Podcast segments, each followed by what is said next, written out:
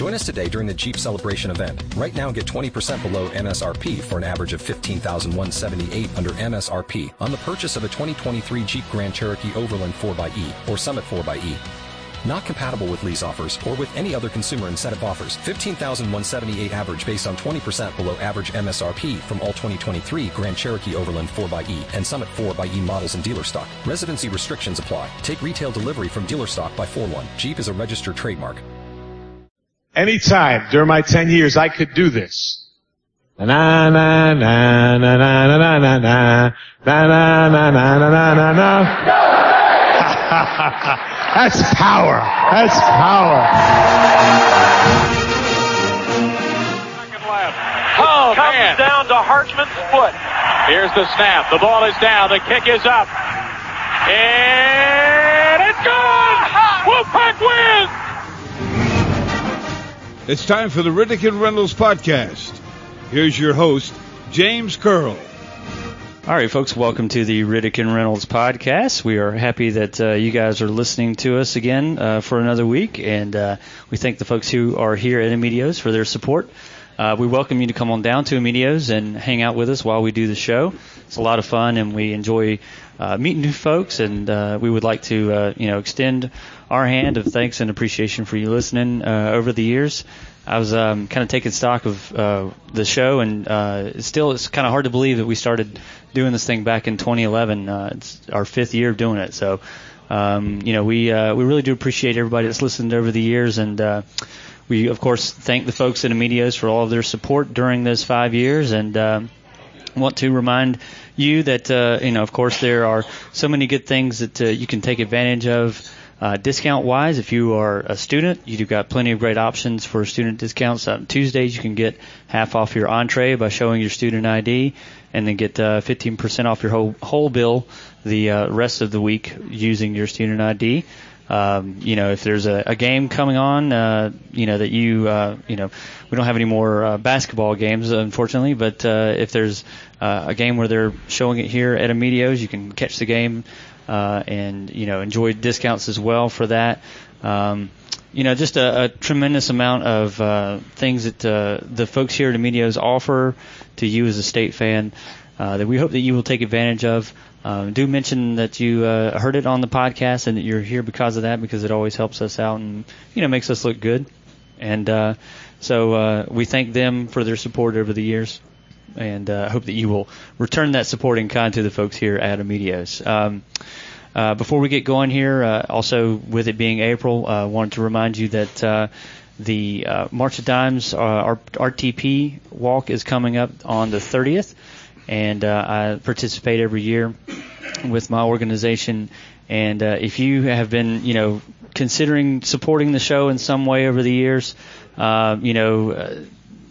Taking uh, you know uh, some time out of your day to uh, hop over to my March of Dimes site for the walk uh, at marchforbabies.org slash James Curl. Uh, just you know, we're about halfway to my goal for this year already, which is wonderful. Uh, I appreciate everybody who has uh, been so kind to this point to uh, support uh, us and the show, and uh, you know, you're doing it obviously in support of the work that they do, supporting premature um, babies and, and the complications that a lot of folks have with pregnancies. Um, if you're not familiar, my wife and I lost our first child to premature birth, and uh, so the work that they do uh, means a lot to us. And uh, we were able to, because of the work that the March of Dimes does, figure out what we needed to do to have three more healthy babies, and uh, we couldn't have done it without them, and they couldn't have done it without your support. So again, if you're feeling called to, um, you know, support uh, either the March of Dimes or or the show, uh, and have enjoyed the content over the years, uh, head to marchforbabies.org slash my name James Curl, and uh, you can find places there that you can donate.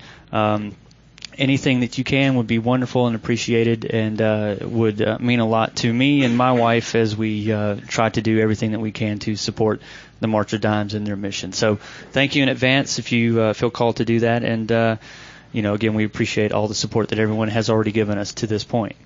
Um, Matt Purdy is with us this week. How are you doing, sir? Doing well, James. Good to see you again. Mm-hmm. And uh, we have a, another guest with us this week. Uh, Alec Lower is with us uh, also. Alec, how are you doing, sir? Doing good. Thanks for having me. Uh, I'm glad you could make it. Uh, you, uh, if you're someone who frequents the site backingthepack.com, uh, which is the best uh, blog for covering NC State sports as far as I'm concerned, uh, you have probably read a thing or two that Alec has posted there. Uh, he's uh, a current student at State and uh, does a great job of covering a number of sports. I don't know if you have a specific beat that Stephen has assigned you there at uh, Backing the Pack. Is there something that you specialize with uh, the site there? That Well, in the uh, his uh, end of year post, I was the official NC State sports tragedy correspondent. but um, I pretty much just write about whatever I want most of the time. I do a lot of basketball recruiting stuff, Uh-huh. some football stuff too. Basically, uh, things that a student could attend, but some uh, outsider couldn't. right. Do some of that. Yeah, the the things that if you just so happen to be the father of three that uh, you may not be able to attend, uh, you you guys are there to uh, pick up the slack for us. Uh, we appreciate it. It allows us to uh, keep tabs on things, and uh, you know uh, we're going to talk a good bit about uh, you know some of the stories that you have covered with Backing the Pack, uh, maybe a little bit later on, perhaps in the second segment. Uh, but one of the other things that Alec does, which is really fascinating, and it's something that I've wanted to cover over the years of doing this podcast and have never really had the opportunity to. Uh, there's a program on campus that uh, is a three-time national champion. Uh, perhaps maybe not one that uh, is the first to come to mind when you think of uh, NC State athletics, but it's one that I know uh, a lot of state fans have a fond place in their heart for, uh, and that's the NC State BassPack, the uh, fishing team. Uh, you are a member of that squad, and uh, so we want to have you on and have a chance to kind of talk a little bit about this because you guys are now kind of getting into the swing of your season, if I'm not mistaken. Uh, I, I have what feels like so many questions about how you found yourself to the team, how it got started, uh, all of those things. Uh, uh, maybe that is a good place to start. How did the bass fishing team get started in NC State? Uh, are you versed on the history of the program and, and those sorts of things? Well, it was around um, way before you know, when I was like six years old, I think, or a long time ago. So I don't really know much about how it actually started, but it was um, one of the first, I believe, and it's one of the most successful college bass fishing teams in the country. And it's uh, college bass fishing is one of the gr- fastest growing sports there is. So Uh-huh. it's pretty cool. Well, I know that uh, Clemson has a team, if I'm not mistaken. Um, in fact, I got into a, a, little bit of a playful uh, one-upsmanship with the uh, the guys from Clemson. Uh, Woody Whitehurst, who's a, a favorite Clemson follow of mine. Uh, we were trading back and forth uh, bass fishing title stories or whatnot. Um, but uh, but yeah, I mean, are there any other ACC programs that you that have teams? Uh, does Virginia Tech have a squad? I think. Uh, I think they do, if I'm not mistaken. They should. They're country enough for it. Yeah, Virginia Tech has one. Uh, Louisville has one. Florida State has one. A lot of AC- UNC actually has one. So, What? Sort of, sort of. They probably have somebody I mean, cast and hold yeah, it for they them. showed up in like a yacht to the uh, regional tournament, but um, uh, most of the ACC schools do have one. It's also a sport where there's a lot of smaller schools that most people have never even heard of Mhm. that do really well. So you got places like Ramapo College. I think they won a national championship one year, and like Eastern Alabama. Probably not even that's probably not even what it's called, but something like that. They're just trying to put Eastern Alabama on the map, uh, or the lake, as it were. Um, yeah, it, uh, it seems like a sport where, uh, and I'm and I'm guessing, does it fall under the umbrella of like uh, one of the club sports, or uh, is there a classification for it that's maybe above the club level but below the varsity classification? How does it slot in the hierarchy of the sports, college sports world? It's a club sport. Uh-huh. Um, we we operate with uh, NC State club sports. Okay, all right. And are you? I guess you're funded through that in some respects, but I'm sure you guys also get a lot of sponsorship money through some of the equipment manufacturers that you guys work with. Is that right? That is correct. We do. Uh, we got sponsorships from uh, local tackle companies, such as like Easy Bait and Tackle is one of them. Uh-huh. Uh, we have programs with Tackle Warehouse, which is an online website. It's basically online Bass Pro Shops. So we got you know sort of sponsorships through that. They run programs for the college teams, and then other uh, local companies too, like AFTCO. That might not be local, but they sponsor us also. And do y'all have university spot or supplied boats, or are you guys expected to bring? Is it kind of a BYOB, bring your own boat kind of deal? Yeah, we have um, boaters and non-boaters. So some people have boats and they're paired up with people that don't, obviously, Uh-huh. to fish the tournaments. Gotcha. So it's you, a lot of the equipment and supplies you're kind of bringing to the table, I guess, uh, in essence, right? Yeah, it's not. It's, it's still in like early stages as a sport, as a Mm-hmm. developing sport. So there's not like a whole lot of funding necessarily for it. So um, yeah, you're basically bringing everything yourself. Gotcha. Uh, but I mean, obviously, uh, you guys have been able to accomplish a lot uh, to this point. Uh, as we mentioned, you guys have the three national titles. The uh, I pulled it up here just a second ago. I think it's uh, 06, 09, and 2012. So uh, averaging one every three years. I don't know what happened in 2015. Wh- Where, why did you guys drop the ball on that one? Uh, Well, is there controversy uh, on the waters of the uh, college bass fishing world? well, the uh, the lake where the uh, well, there's multiple national championships, but the lake where the I guess you could argue the biggest one was was a lake that a lot of people complained about. Hmm. So uh, I guess you could say there's controversy. Right, right. The people abstained out of protest uh, for fishing on it. I mean, is it uh, is it a regional sport? Is it is it concentrated mostly in the southeast as far as where these teams are located, or I mean, are there teams up north and out west that also compete? Uh, they're all over the country actually. The uh, the the kid that won the individual national championship last year and got to go to the Bassmaster Classic, which is the biggest bass fishing tournament in the world, was uh, from Minnesota. Oh, okay. So, Well, they got plenty of lakes up there in Minnesota. I Land mean, of a thousand lakes. and that's where uh, the the championship tournament was in Wisconsin. So, right. you know, home court advantage. So, uh, h- I mean, how, uh, how? Let me ask you about you specifically. How did you decide to get started with it? I mean, is it something that uh, you grew up doing, fishing, and and were always interested in? Did you Is this something you had not yet tried, but figured you'd give it a shot? Uh, how, how did you get drawn to the team and, and decide to participate?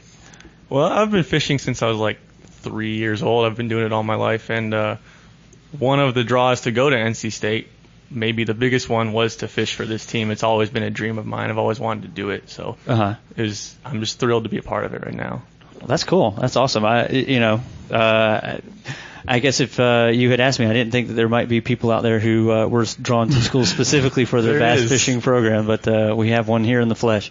Uh, that's if, awesome. if you're from Apex, does that mean it's the peak of good fishing? oh, all right. If you haven't turned off the podcast uh, at this point, uh, based on I'll that- always make a pun. James. yeah, no, that's all right. I, I, you knew me, I love a good pun. Um, yeah, yeah, Matt mentioned you're from Apex. Uh, so was state on your radar already, but uh, bass fishing kind of put it over the top, or uh, was it uh, that you were just honed in on the, some of the top bass fishing programs? Well, I've always wanted to go to state regardless of bass fishing because I just Oh, I love NC State and everything about it. I mean, Uh-huh. I've been crazy about it since I was like four years old. But them having a, a you know top of the line bass fishing program it was just like perfect. Yeah. exactly what I wanted. So What if you had grown up a state fan and they did not have bass fishing? Would it have been something where you were, might be swayed to a different school somewhere else? I probably would have gone to state and then started it. there you go. Ambition. I like it.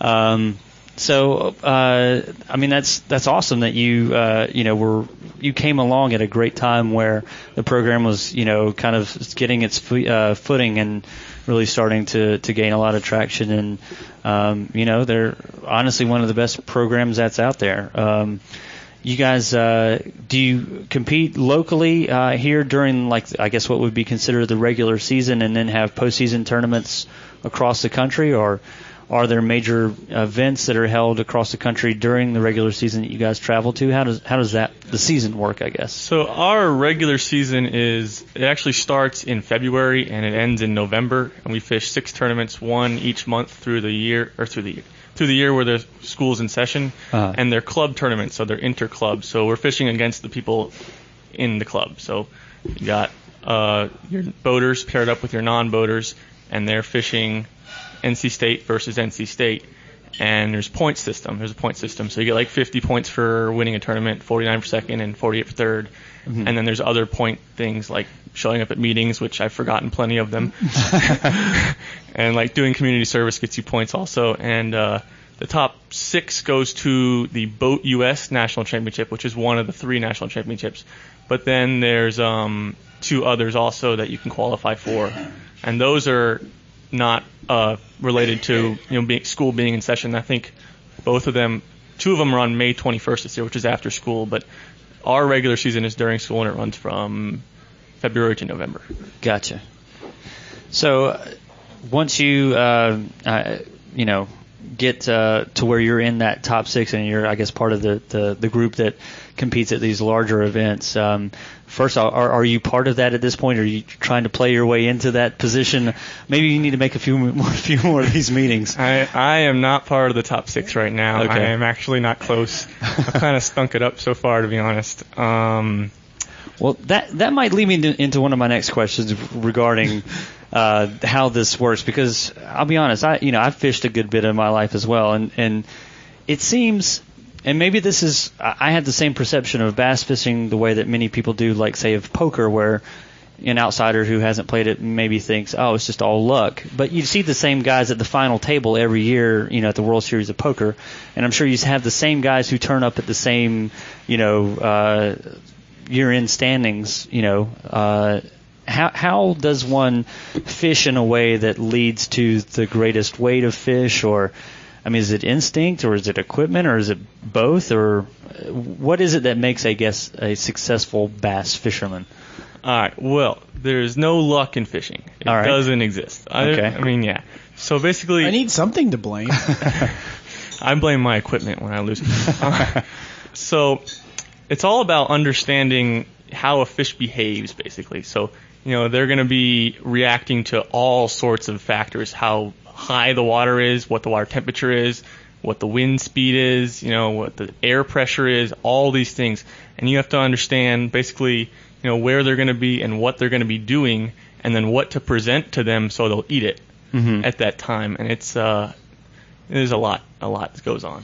What kind of uh, scouting reports do you guys get as you get ready to head out to the water? Does is there is there a group meeting where everybody gets together and says, uh, "All right, guys, they're hitting on this," or or you know, uh, air pressure's up today, so be sure to switch to this or that sort of thing.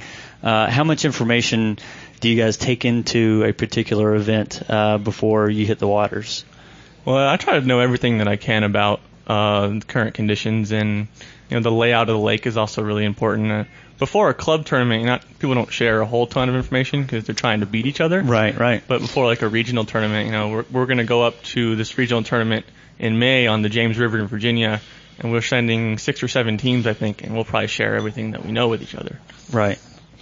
Uh, and when you go to these, like the James River tournament, um, you know, is it a cumulative team score based off of the teams that compete? Does everybody add their weight together, or is it just, um, you know, you get like you said, whoever finishes first gets 50, and then 49 and 48 down the line, like that way? How does the team scoring go at one of these larger regional events? So at the uh, at the regional, there's not there's one it's one tournament at the regional. So they got like one for the southern schools and the you know the western schools and the northern schools, and you know the, the teams that qualify get to go to the national championship. And so it's only a one-off tournament, and you got uh you know t- two people. So we're sending seven teams, so that's 14 people, you know, two per boat, and they're they're not scores aren't like cumulative or anything. It's just those guys qualify. The guys that make it into the top, I think it's 16, qualify to get to the national championship. Gotcha, gotcha. So you want to try to get as many of those teams that you're sending up into that top 16 so that you can then have them advance on into the national championship round. Yeah. So Sounds kind of similar to wrestling. yeah, yeah, we were we we spent the last part of or the bulk of last month uh, trying to uh, brush up on our wrestling knowledge, uh, which I've largely forgotten, uh, unfortunately at this point. Um, but uh, yeah, yeah, a lot of the uh, I guess some of the same, you know, maybe it's the you know, anytime you have a, a large sport where there's a large number of people all competing for very limited spots. Uh, you know, like when you have a basketball team or a football team, Yeah, yeah. you know, you you have a much better, um, you know, a more finite number of spots, and it's only one team. You're not going to send like the quarterback from your football team off to compete against the other Yeah, That's one of the uh, the interesting things about bass fishing that's different is it's like a team sport, but it's also an individual sport. So it is kind of like wrestling in that way. Like Right. wrestling and golf and yeah, tennis and some things like that. yeah. So that's that's interesting. That's interesting. Uh, what are some of your personal highlights from your time here with NC State? Like biggest fish that you've caught, or best moment that you've had out on the water? Um, you know, i- i- any notable highlights? There's definitely one. I was at uh, I was at Lake Norman in a regional tournament, so it was a pretty big deal. And we were fishing, and we moved across this area into this little cove. We were fishing around docks, and as soon as we pulled up to this dock, see this UNC team making its way down the bank towards us. So, you pull out the flare gun and take aim. I caught a big fish right in front of them. nice. It was great, and uh, me and my friend were going crazy, and we were yelling stuff like "Go pack!" and all this mess, and they turned around and left, and and then they all did bad, and it was funny. Yeah. And then they blamed us for yelling and They screaming. and realized they forgot the their cutting board for the cheese. Oh. They want to have a nice picnic out on the water. Matt, thank you so much for being here to interject all of the wine and cheese. And, and uh, we haven't gotten to the tutors Are there- yet, but I'm sure they're. There uh, are there fishing poles Argyle? yeah, Alexander Julian designed all of their equipment. Their their boat. He just has Argyle pattern boat. Oh no! I dropped the wine in the water. They get diving after. it. Um, yeah, it it seems incredibly fascinating because again, you know, as someone who has fished a lot, that does think that luck plays a huge role in it. You know, I like when I was a kid, I'd go out to the uh, the pier and, and fish from the pier. I mean, you'd be standing in the between two people, and on folks on both sides of you were catching, and you'd ask what you're fishing on. There, it's the exact same bait and everything. And just like, what am I doing that's wrong? Uh, you know, I'm not, I guess, presenting the uh, the shrimp or the the worm or whatnot in in the same fashion that's getting the job done. Um, but you said there's no luck involved. It it, it is strategic and uh, there's a, a lot of uh, skill involved with it. So. Uh, is and are you just bringing your innate skill to uh, the team? Maybe the next question is, how did you try out for the the bass fishing team? Is that something that uh, is there a tryout process? There isn't there isn't a tryout process now. You can just join. It's uh sixty dollars, I think it's a year. You can just join, but You're killing the mythology here on me, Alex. To be successful though, you, you got to be really good. Do you get Right. ring? Like if they win the national championship, you can just basically pay sixty bucks and get a ring or a shirt or something. sure. Not don't know if because you because you don't win the national championship if you're not part of the two person team that wins the national championship. Uh, So- okay. Okay, so so Hey, you're really though, killing my buzz. I'm trying to give you credit here. so and so even though the team claims the national title, it's really just that boats. They they are the national champions. Is is that right? Uh, I mean, you're bringing it back home to Raleigh. You know, the, and do you have a trophy case? Is- Like wrestling, like Gwiazdowski wins state can kind of claim it, but Yeah. not really. Is it kind of Sort of of like, like that, I guess you could say. Yeah. So it's like if you win the national championship, like NC State team, this guy and this guy wins Mm-hmm. the national championship. Yeah. Well, we still we we still claim it. I mean, gosh. I mean, I'm We're- claiming it. Yeah, we're we're in need of a few banners to hang these days. We'll, we'll go ahead. And Do, have you ever longed to see a banner hanging from the PNC Arena that says uh, 2000, like just as the Bass titles 06, 09, 2012? That would be awesome. That would be I'm all great. For that. I, I, I think it would be worthy of inclusion into the uh, collection of banners that we we hoist in uh, in PNC. Maybe just have a big bass on it, uh, and then have the, the name of the or the years that you guys won those titles. Um, are are you uh, are you? How's the team camaraderie? I mean, I'm sure everybody's kind of pulling ultimately for the same goal to put as many guys into those national championship events. Um, are you able to lean on some of the other guys and say, guys, you know, my my fish weight is not up where it needs to be. What do I need to do at this point? Uh, are there any pointers that you can give me? Um, you know, what what kind of uh, team chemistry is there, and how much do you guys work together in trying to improve as a unit? Well, uh, all, all the guys, you know, go, they all go fishing with each other all the time, so it's pretty much open. Pretty much like, you know, if I caught them like this, this is what I'm doing, and this is how it's working, and, and it goes around. Yeah, and i then I guess just over the, over time and experience, you kind of learn, you know, based on certain conditions, what what works and And, that sort of thing. my first couple years of tournament fishing before I was in college, I fished. I didn't have a boat. I fished off the back of someone else's boat, and I learned more in those two years than I probably learned my whole life just fishing behind somebody who was really good and knew what they were doing. Right. Yeah, I mean it's it's it's almost like an apprenticeship at that point. You're you know just picking up what you can, learning as you go. So, uh, do you someday see yourself hoisting the, the, the trophy as uh, the, the bass fishing, uh, the next NC State? We're due for one at this point. Uh, you know, we're already Get one year banner behind. hung up there right next to David Thompson. yeah, that's right. Uh, where where do you see it? This is the standard uh, question you get in every year uh, evaluation at work. Where do you see yourself in five years uh, at, at NC State in, in your bass fishing uh, Well, I- experience? I, kind of hoping I'm not at NC State Yeah, in five years. we need to revise that wait, timeline. wait, he doesn't want to be the next Mike Man. That's right. Congrats, Mike Man, on your nuptials, by the way. Um, yeah, I mean, do you do you uh, are you? That, I'm sure that's what everybody's gunning for, right? They want to be the the, the next uh, NC State national champion, right? Yeah, I mean, um, you know, my my life goals are all about fishing. So if I could win a college national championship, that'd be awesome. Mhm. The best thing about winning a college national championship is that at the end of the tournament, the end of the team part of the tournament, they separate the top four teams into individuals, and they have like a elite eight sort of bracket thing.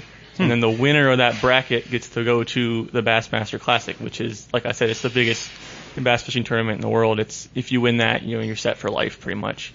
So that's a pretty unique experience, and I'd love to have some chance to do that because my goal eventually is to win that tournament. Right. So, uh, in the world of professional bass fishing, um, what what's you, you said set for life, um, and I'm thinking, you know, uh, I'm trying to imagine what what sorts of uh, uh, professional bass fishing opportunities there are. Um, I mean, I grew up as a kid watching ESPN, and I'd see Kurt Gowdy or whoever that was out on the water, you know, uh, fishing on Saturday mornings or whatnot. Uh, is that uh, is that the, the the world that you're trying to enter into, professional bass fishing, and you know what sort of uh, you know economic windfalls come with being a professional bass fisher? It really is, yeah. It's um, it's a sport that's uh, it's very hard to you know have success without like like financially success, like be able to live off of it Uh-huh. at the lower levels. But once you like, you have to be the best of the best. But once you are the best of the best, you know, you get all sponsorship, you're all over TV, you make a ton of money, so it, it works out. What about, who's that guy that wears the Tennessee hat? Bill Dance. Yes, those Bill videos are hilarious. Is that the dude that yells those- every time he catches a fish? And That's who's- that's Mike Iaconelli. He's a he's a lunatic. He's crazy. The the Tennessee is the one that he's always like like he'll he's start a- the motor on accident and fall in the water and, And see, stuff. those are those are those are fake, but that kind of stuff actually happens to me in real life. See, I think what you need to do is is, is have those things happen on camera so yeah, that you, you, can, just get make a, a career out of it. yeah, you can be the like vi- the uh, like the the Vans kid. All it takes is one video. The white Wait, see, Vans. Like, Oh, Daniel. yeah, yeah, that guy. like I all do- you need is something weird like that. Yeah, I do I do get them on camera, but the problem is I can't share them because there's all sorts of four letter words coming out of my mouth when it happens. Hey man, Well, just just put the explicit filter on. And Yeah, you're good. yeah. Just get you a good editor to bleep out all your. Uh, Make it say uh, what Bojangles, right, James? Yeah, yeah, that's right. That's what I do. um, yeah, I mean, uh, it. it um, gosh, I had. Uh, I was going to say the, the. You said Mike. What's his name? The the yelling dude, Iaconelli. Iconelli.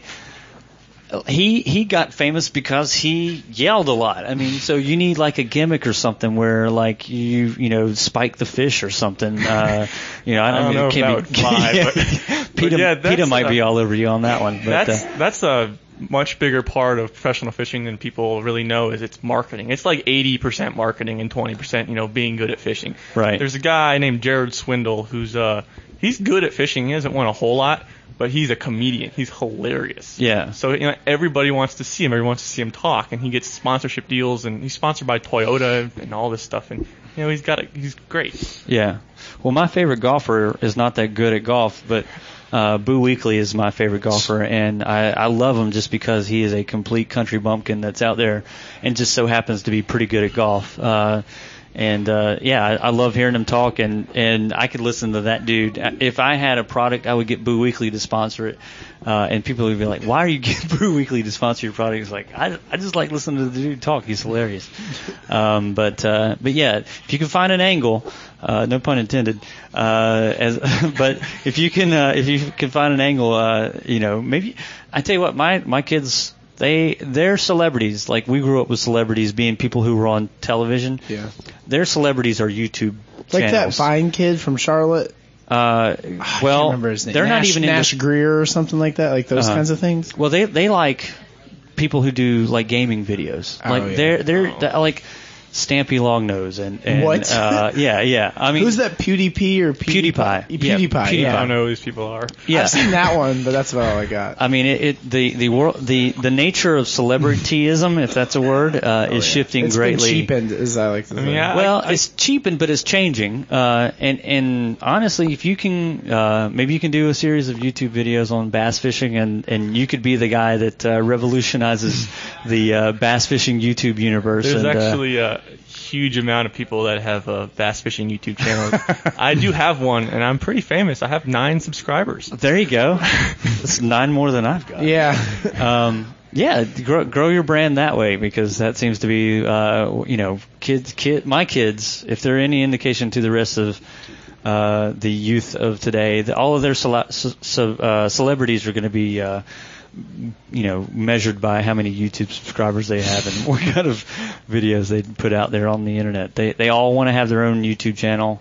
I'm like, I as a parent, I'm not comfortable with it. Uh, Yeah. Maybe when you get older, but. Um, uh, honestly, if we'd started the show and then we uh, wound up on YouTube videos, I couldn't have wagered any amount of money to have landed here, but uh, we have. So, uh, well, Alec, as we mentioned, you also write for uh, Backing the Pack. So, uh, let's take a break here on the podcast, and we'll come back and we'll have you weigh in with us on some other uh, non-bass fishing uh, topics here on the Riddick and Reynolds podcast.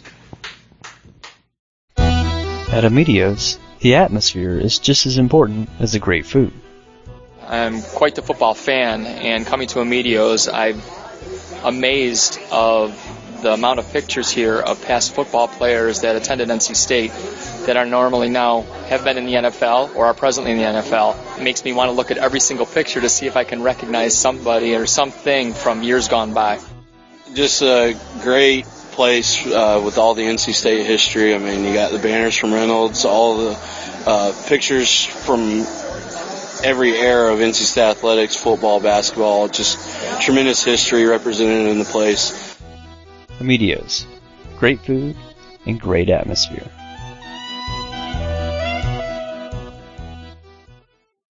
All right, folks, welcome back to the Riddick and Reynolds podcast.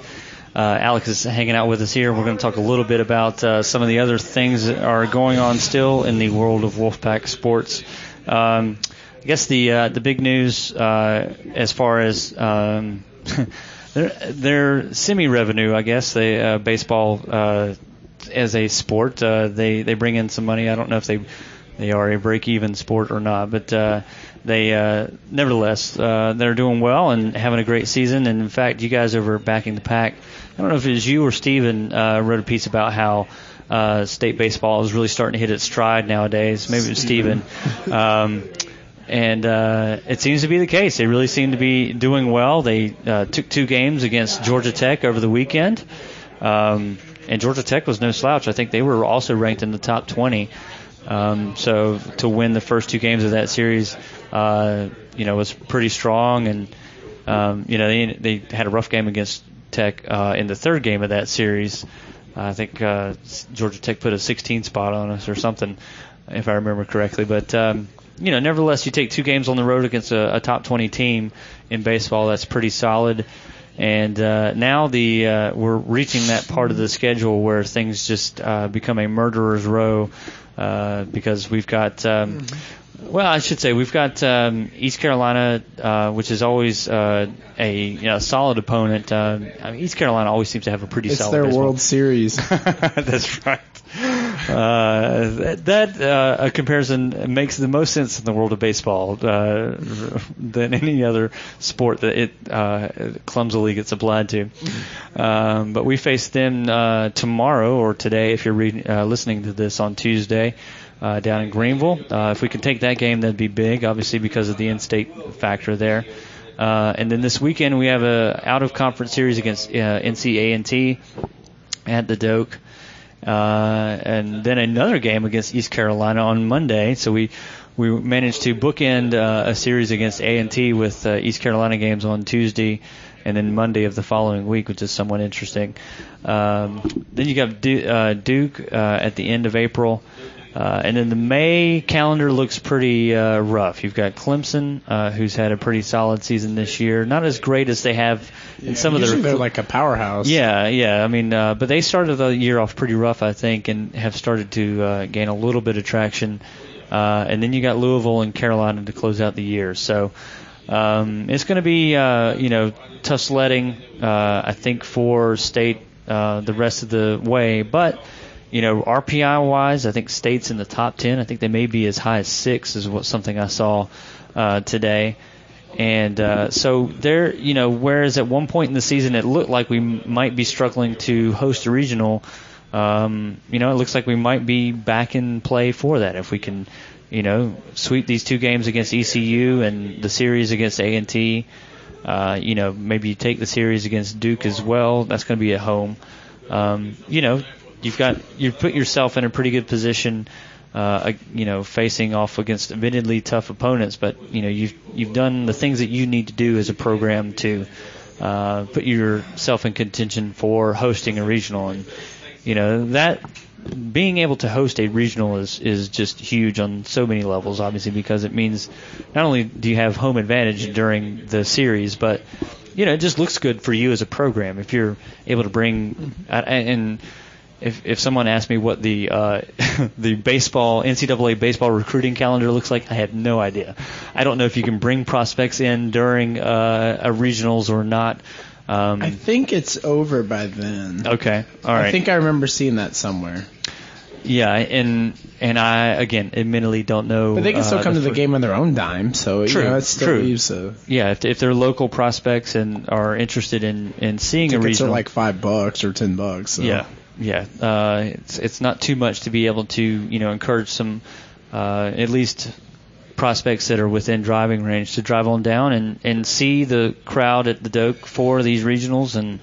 Uh, anytime I've been able to go to a regional that state has hosted, the crowds are always great there for that, and um, you know it's uh, it just makes it that much easier for you to advance into the super regional round and then uh, hopefully on into uh, the wonderful world of Omaha for the College World Series. Um, you know, and it would be great. Obviously, uh, you know, we talked about uh, with John Manuel when he was on a few weeks ago about how long Elliot's been here at the program and what he's been able to build here at NC State. Um, you know, uh, he got to he got state to Omaha for the first time since I think '63 or something like that.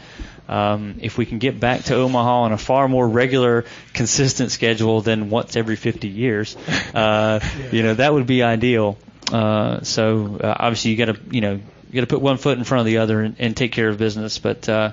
You know, things seem to be shaping up pretty well for the, the team at this point. They seem to be finding some of that offense that we were looking for earlier in the year, and uh, you know, um, you know, I guess the concerns are, I, I think, uh, as we were discussing before the show started, uh, there were some injury concerns. Uh, some guys maybe might be uh, fighting through some injuries. I, I just looked at a quick update. I looked Mm-hmm. through some places. It sounds like Josh McLain um, get X-rays today. So I, maybe, obviously it's near the end of the day, so maybe we'll hear something soon. Right. And then they said that Will Gilbert's injury looked like it may not be as serious as maybe they thought. Okay, well that's good. That's the only update I've been able to find. Gotcha. So if we can keep everybody healthy and keep the bats reasonably warm, uh, it seems like the pitching's strong enough to you know get uh, the team pretty far down the road. Winning that series against Georgia Tech on the road was was a big deal. Um, you know they dropped a they dropped a 23 spot on Elon. Uh, I wasn't following the game, but I, all I saw was Steven's tweet uh, that said, "Sorry about that, Elon," and I was like, "Oh, that's either really good for us or really bad." Uh, and uh, it turned out that we It's we more waxed him. runs than the uh, points the football team scored three times. yeah. So uh, Elliot Avent, offensive coordinator. You yeah, bring him in. He'd have the football team bunt every uh, second down. They'd there. run a draw, It'd be like Chuck Amato all over again. Uh, I, I'm Actually, not. post Rivers Chuck Amato. I'm I'm going to stay out of the do you bunt do you not bunt debate because I I I'm I don't know enough to uh, to to argue one way or the other. Uh, I still that still reminds me of when I think Steven made a joke. It was like somebody tweeted "Happy Birthday, Elliot Avent," and he said something like, "I hope I bet he gets a bunt cake for his uh, for his birthday." Uh, Yeah, there's not too many uh, things in this world that come with a prefix of bunt, but uh, you know, cake is one of them, and uh, so that's pretty solid. Uh, so obviously we are we're wishing the team well uh, today. If you're listening to this on Tuesday against East Carolina, again that's down in Greenville, but you can hear it on uh, WKNC 88.1. Uh, all right. Uh, some other news and notes. Um, Alec, you mentioned that you were one of the guys who kind of followed NC State basketball recruiting, and obviously Matt's one of those guys as well. You've done some pieces for backing the pack. Mhm. Um, you know, one of the the big concerns for State, uh, you know, well, actually, I guess we should say. Uh, Monday, while we were recording the show, or was it uh, late Monday or early Tuesday, was the news that we found out that Bobby, Bobby Lutz is going to uh, Yeah. no longer being an assistant coach here on the, uh, the It was team. right around. Yeah, it was right at Yeah, that I time. don't, I don't think we got a chance to mention that. So let's start there. Um, maybe it's it's old news at this point, given the light speed that things uh, take place. Um, but what was y'all's initial reaction when you heard that Bobby was no longer going to be an assistant coach and had been transitioned into a, a different role within the athletic department? Well, I first the first thing I saw was when he was going to Georgia Tech, Yeah, which that really confused me because this didn't make a whole ton of sense to me. Yeah, it didn't seem. I, well, I'll back up and say him leaving for a similar position at Georgia Tech if he needed to change the scenery makes a little bit more sense than what has happened. Uh, just because it it, I'm still I still have a lot of questions, but but anyway, Yeah. go ahead. Um, I mean, it, it seemed like it looked like that was all but done.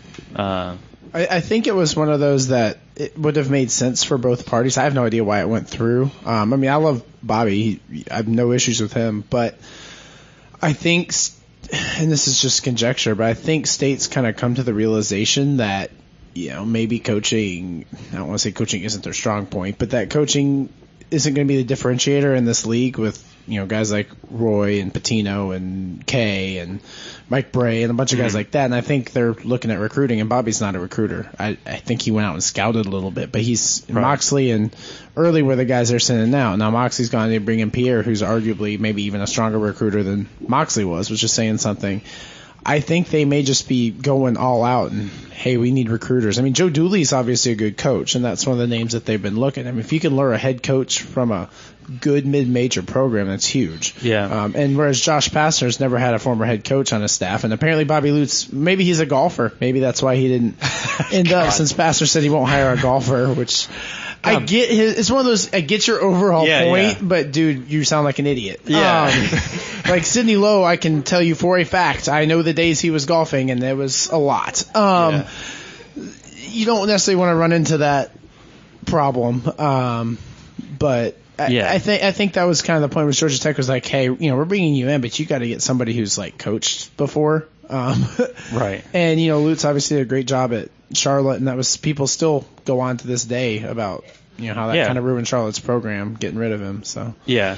Well, I mean, but then again, you look at, um, you know, with, uh, you know, lots of different programs. I, I think, um, and, you know, I, I've maintained this for a while that, uh, you know, it, at some point when you realize that you have reached a particular coach's ceiling, uh, or a pretty good approximation of what that ceiling is, um, after about 10 years or so, um, there's there's not a whole lot that you can you know uh, rescue from a uh, Yeah. you know like let's say Pastner at Memphis had had just a you know a, a bonsai a year you know maybe he sticks around at Memphis a little bit longer but you know at, at some point you know uh, fans and people who support a particular program just they need a scenery change. Uh, you know, same thing for coaches. I think sometimes coaches just get to a point where it's just like, you know what, I, I just, you know, it's it, we're we're we're doing the same thing over and over and over again, uh, and you guys are are you know catching. Uh, you, you guys aren't happy with me. I'm not too particularly pleased with uh, you know what I've been able to accomplish here. So sometimes, and I guess that's what I, I say that to say, you know, if if Bobby had been here for a while and he just felt like he wasn't able to push us over the hump Yeah. and wanted to try to do something at like that at Georgia Tech, Mm-hmm. that made more sense to me than him transitioning out of the role of an to the assistant Dwight coach, Schrute level, right? assistant to, the regional an assistant to the uh, uh, Deputy deputy director assistant direct- something, yeah. yeah. Um, that to me is the part that is just a real head scratcher. Like I, I don't know how you take coaching out of a guy's acumen when he is a coach. You know, Yeah. He's not Uh, a facilitator or anything. right? so- Like when when Witt transitioned out of coaching into the role that he has within the That athletic department, sense. that made a little bit more sense because he he wasn't, I guess, a true assistant coach. He was more like someone who was almost like um, like a like a uh, like a director of basketball operations type role, maybe. like a buddy almost. yeah, yeah, he was yeah like play. Uh, wasn't he in charge of player development or, Yeah, or something, something like, like that? Um, uh, you know, it was a it was a role that was closely tied to the coaching staff, but he wasn't actually like an assistant coach. I mean, this you're talking about taking your top assistant, arguably. I think he, uh, maybe not arguably. I think most people assumed that he was the number two in command, and then taking him completely out of the coaching equation. Uh, it's, it's it's frankly it's a little bit baffling. Um, I, I don't know. I think they had kind of been pot committed on getting Dooley or somebody, yeah, and now they're like, well, we're not going to fire you because we don't really have any reason to fire you, but we'll still put you on the payroll and then try to get somebody. But it's it's still weird. Like there's not a whole lot of sense I can make without knowing what they're doing. Yeah. Well, I mean, let me ask you guys this, since we're we're broaching the topic of money. Does it seem like a, a pretty large financial gamble to, uh, and I don't know the specifics of this transition, but I mean, it seems to me that Lutz probably wouldn't have made this move if he couldn't have been paid at the same level that he was before, right? We wouldn't have terminated or changed his contract most likely. We would have just changed his title. So you're paying Lutz at the level that he was. You're now trying to outbid mid-major programs head coaching levels to get another guy in. Uh, if you're talking about Dooley from Florida Gulf Coast, um, that's a that's a price tag that's starting to creep up pretty high. It's it's a it's a big financial gamble, no I, doubt. I, I think Maryland fans probably have kind of a, a grin on their face because they, you know, Mm-hmm. and I'm not saying Debbie's wrong or right for this. I have no idea. I don't get to look at the Yeah. books that state keeps, but you know, they kept saying, well, she, you know, she bankrupted our program, and Yeah. everyone's trying to say no, it's Kevin Anderson. I think that's his name. Um, I think they're probably kind of smirking a little bit if they if they hear about it, Right. Um, because it is, I mean, it is a gamble. I mean, you now you're paying Lutz because I don't think you can just. I don't think they're just going to drop his salary just to do it. I I, I don't know. Yeah. But now you're doing that and you're paying somebody else. Now I don't know if Lutz would have gotten paid the same at Georgia Tech because they're still paying Paul Hewitt and Brian Gregory. Right. Um, and and now you're paying Josh Pastner like 1.8 million or something like that. Which So- is nuts. yeah, But it's it, I I don't know where the money would have come from. I think maybe it was a state said, "Hey, you know, we're not going to try to match any offer you make for this coach," and he knows about it. So you know, maybe it was a like a gentle nudge out the door, and that's why it would have made. I, Yeah. that's the only thing I can really make of it.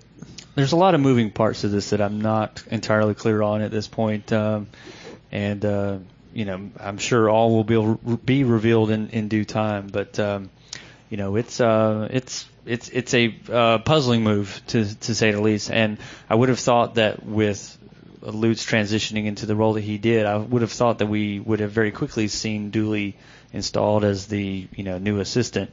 And the fact that that hasn't happened yet almost gives me pause to wonder, you know, did we make one move with the assurance that Mm-hmm. Yeah. that something would happen? Wouldn't and be then that, the first time we and did then- something like that. and then something didn't happen, and then now we're like, okay, suddenly we have a vacancy that we didn't plan on. Um, I don't know. There's there's a uh, I'm sure there's a lot of machinations that are working on behind this, the scenes that uh, that I'm not privy to. Uh, Alec D, I don't know if you have any thoughts on Lutz transitioning out of his role as assistant coach. Well, I'm honestly just as confused by what happened as uh, as you are. I'm not. Was this position that he has even a position before he was? No, moved? they created it. They created it. So Yeah. I'm not. I'm not really sure as to what's going on either. It's kind of confusing. Going back to the uh, the money thing, I think there's a an inherent risk in you know financially in hiring any coach ever making changes. But I do like seeing changes being made because I feel like we've seen a ceiling, like you said, Right. hit by the program, and um, it's not it's not like they haven't done well, but you know, looking at the whole year for the last four years, they haven't been a great team, and they haven't necessarily improved a lot either. And then this year, obviously, it was a mess for other reasons too. But I would like to see changes being made. Yeah, I just uh, there's a part of me that worries that if we're putting all of our basketball eggs into the recruiting basket, you know, I would hate for us to turn into the uh, LSU of North Carolina. UNLV. right. That's one of my favorite laughing. They get a like top ten class, same kind of thing. Yeah, I mean, you know, you want you want to get obviously the top talent, but you also want to make sure that uh, the guys that you have on staff can can't just or aren't limited to just getting the talent here. That they can actually put them in a position to win, can scout properly, and you know, my understanding that one of Lutz's primary roles, uh, since he wasn't a recruiter, was you know defensive scouting for teams heading into games.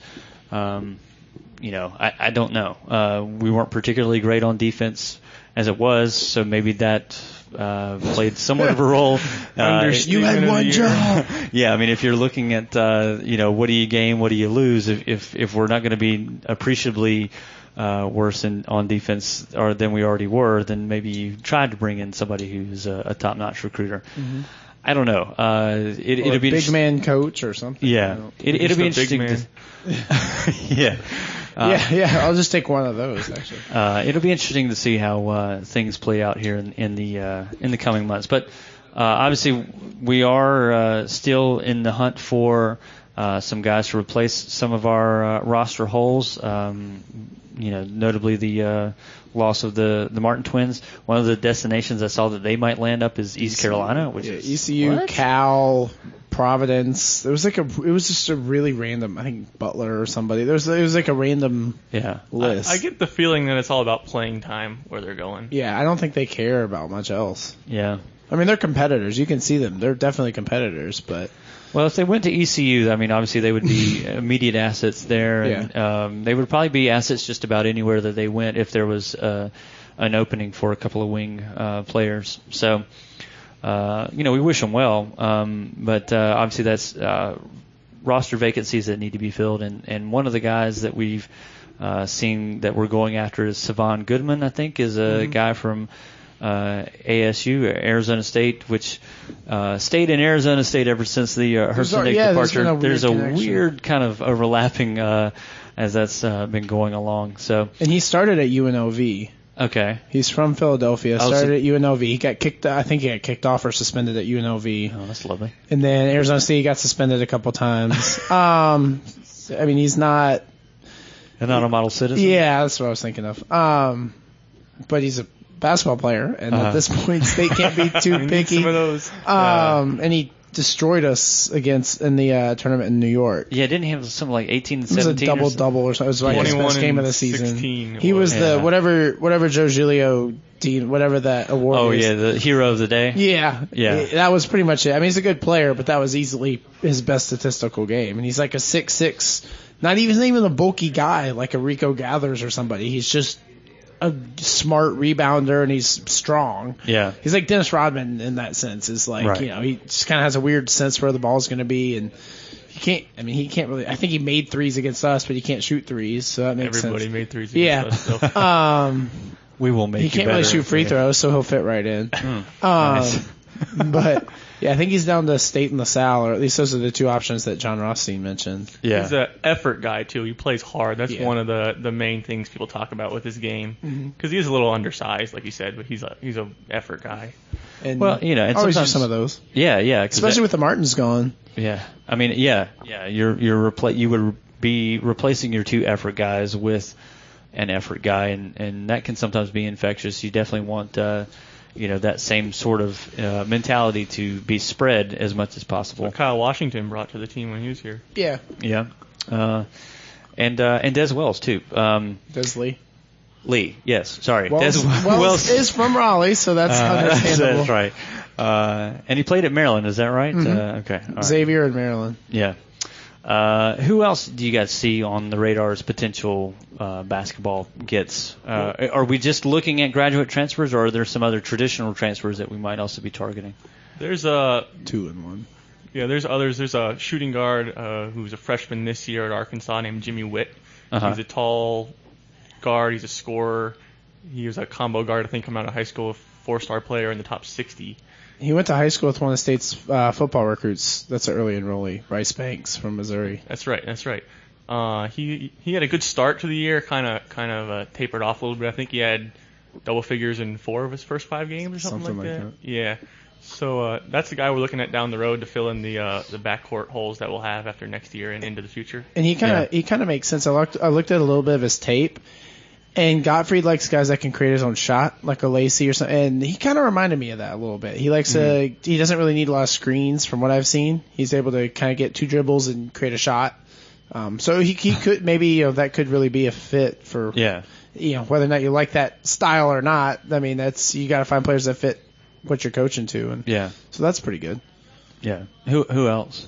Well, the biggest name probably that's out there is Omer Yurtseven from uh, Turkey. Right, right. There's all sorts of questions about this one. He's um international player, obviously wants to play college basketball. Uh, Gottfried's been over there to visit him. He's he's uh very good. Yeah. he's, he's a five star player, I think, and like I think he's universally five stars. But uh, the problem is he was paid by where he um, played like- club ball. Right, And last team. year they recruited this uh, the the Greek center Georgios Papagiannis. Papagiannis. That's how you say that. Uh, he was paid too, but he had a clause in his contract, I believe, that let him come to the states and play college basketball if he wanted to. Yurtseven doesn't have that. Okay. Now he claims that he that he never took any money out of the the he account. just put it in his account Yeah. or something. So it's uh, it's just gonna it's gonna depend on what, what He's probably going to be NCAA Enes Kanter is probably what's going to Yeah, happen. I don't. I. I'm not uh not one to believe he's going to end up being eligible, but I don't Right. honestly don't know. But that's the uh, that would be the dream scenario is to get, get the seven foot center like that. Yeah. No, I, I, and we're certainly not the only program that's on him. I think what Kentucky and all the big hitters are If as well. If he becomes eligible, they're all going to. Yeah, if they Yeah. if the if the the thing is we don't know if the NCAA is just going to like deem him eligible if they're going to wait till he gets on campus and then review his case. Uh, Because then it's like, oh, cool, we got this great player, and you keep banking on him all year, and he sits on the bench. yeah. Um, but that's a gamble that we can afford to oh take yeah, because yeah. Don't you know. don't pass on. We're not at the level where we can pass on that. Yeah. Um, yeah. So yeah, maybe in one of the other programs uh, can't afford a scholarship because they've got six other five-star kids that are waiting to uh, show up on campus. Uh, yeah. No, I mean it sounds like a guy that would be a, a big help for us. So. Uh, yeah, I mean, it, it'd be interesting to see. Uh, th- uh, this might be one of the more interesting off seasons for basketball in a while. Yeah, Um, this, it's going to be like where Rowan joined in August. So there'll probably be somebody that does that. Yeah. Um, and then you and we were talking about it a little bit before, but you have Keanu Pinder and uh, Ben Carter, two other guys Yeah. in the front court too. And you know, So- Pinder's committed to like he committed to like Nebraska out of high school. Then he committed to New Mexico. Now he's committed to Nevada, and now he's visiting. He likes Wolfpack, so we got that. And his dad, his dad played at State in the '80s. Tiny Pinder. oh, okay. He was friends with Tony Warren. I think he's had some major uh, uh, legal issues in Australia. He's sitting in, yeah. So uh, hopefully his son doesn't follow in the footsteps there. But he, um, I'm just, I'm just shaking my head that it seems like our, our major options at this point are a guy that has His uh, dad had has several the issues with transfers. yeah, it is. Yeah, well, you know, you can't blame the son for the sins of his father. right. I'm, I'm told you you shouldn't judge your kids by the parents and vice versa, but uh, you know, Yeah. it's sometimes it gets a little bit tough not to. but he can Um, shoot free throws above sixty percent. So hey, we'll take him at this point. Yeah, just yeah.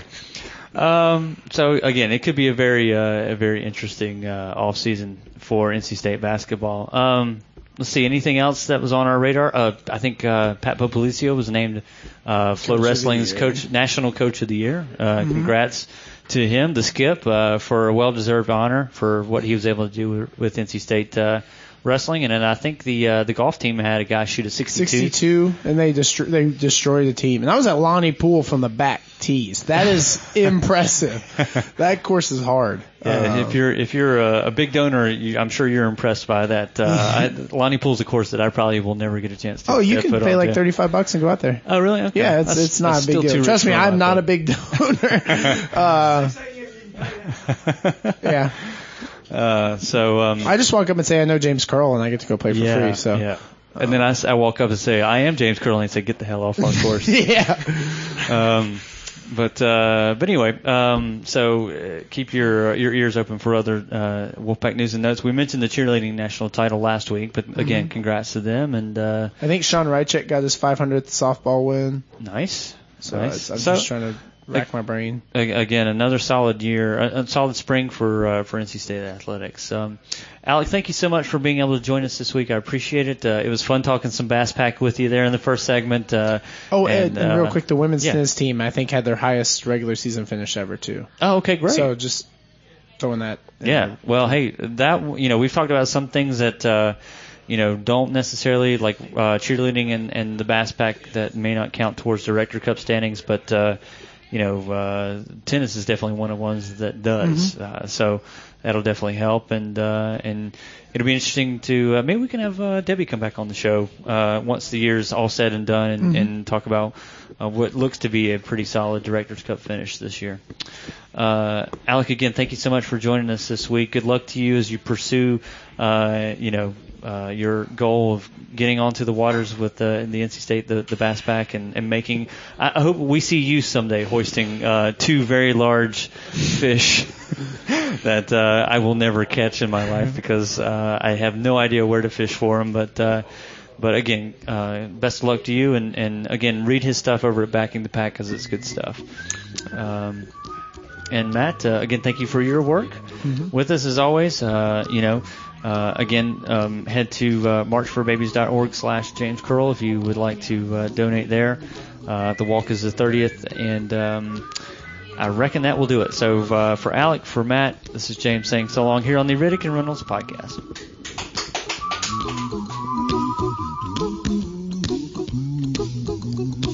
Here's a little song I wrote. You might want to sing it note for note. Don't worry. Be happy.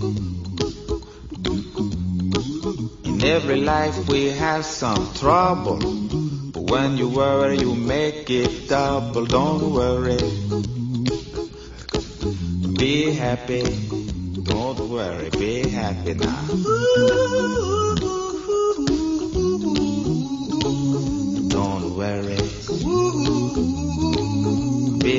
Be